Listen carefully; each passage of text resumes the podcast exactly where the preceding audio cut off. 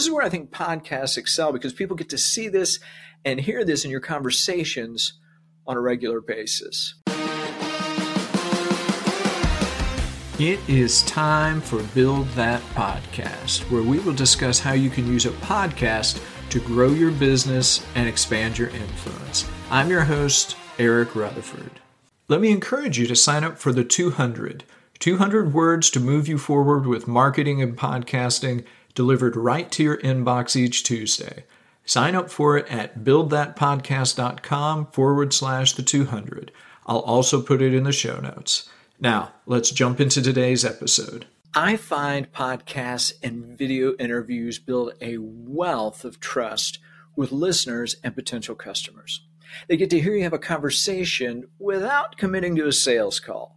It's a low commitment entry point for them to learn about you and your business. Beyond reach and repurposing, I find the listening or viewing experience also builds trust in a variety of ways. I've got 4 for you today, plus a power-up bonus at the end, and there's a lot of others, but these are just 4. So number 1, dependability. When you show up consistently and do what you say you're going to do, you demonstrate dependability. For example, I have great trust in the garbage collectors in Murfreesboro, my hometown here. Garbage is picked up at my house every Thursday. We are earlier on the route, so it happens like before 9 a.m., and so that means I have to set the garbage out either the night before or early in the morning, because if I forget it, you know what?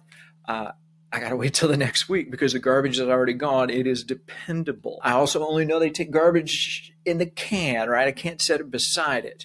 So there's great confidence and great trust in the garbage company here, right? In their pickup. It's every week like clockwork. You might say, well, Eric, I'm not a garbage company. I know. Yet that dependability builds trust over time because people know they can count on you.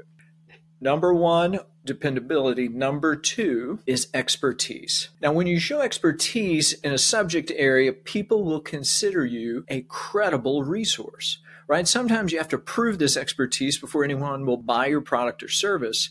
And when they see it, it validates your competency. Example, I'm going through a video workshop right now with a guy named Dan Bennett.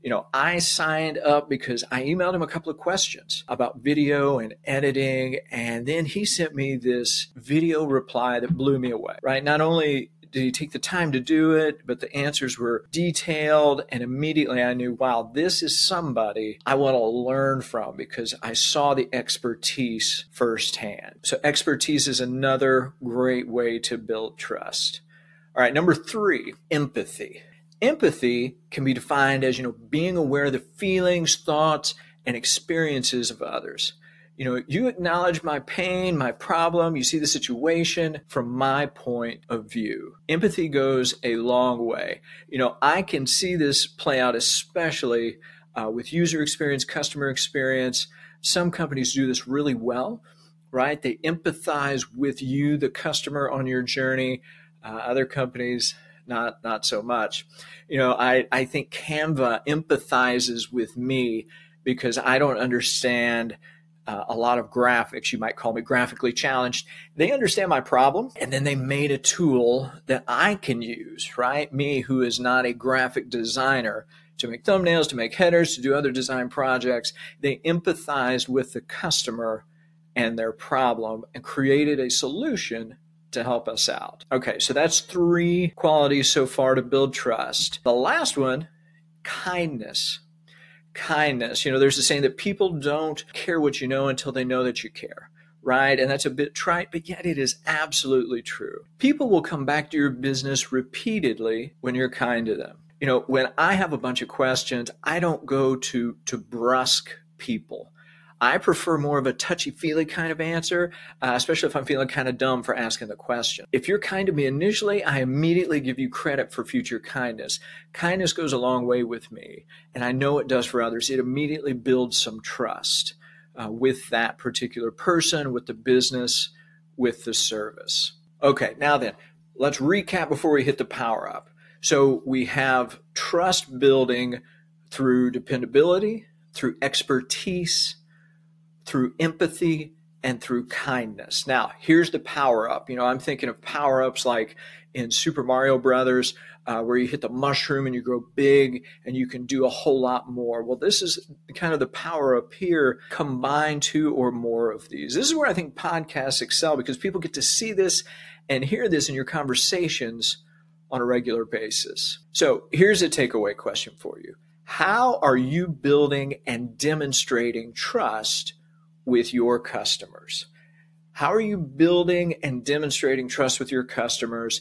Is it one of these four ways? Is it something else? Would love to hear from you on that regard.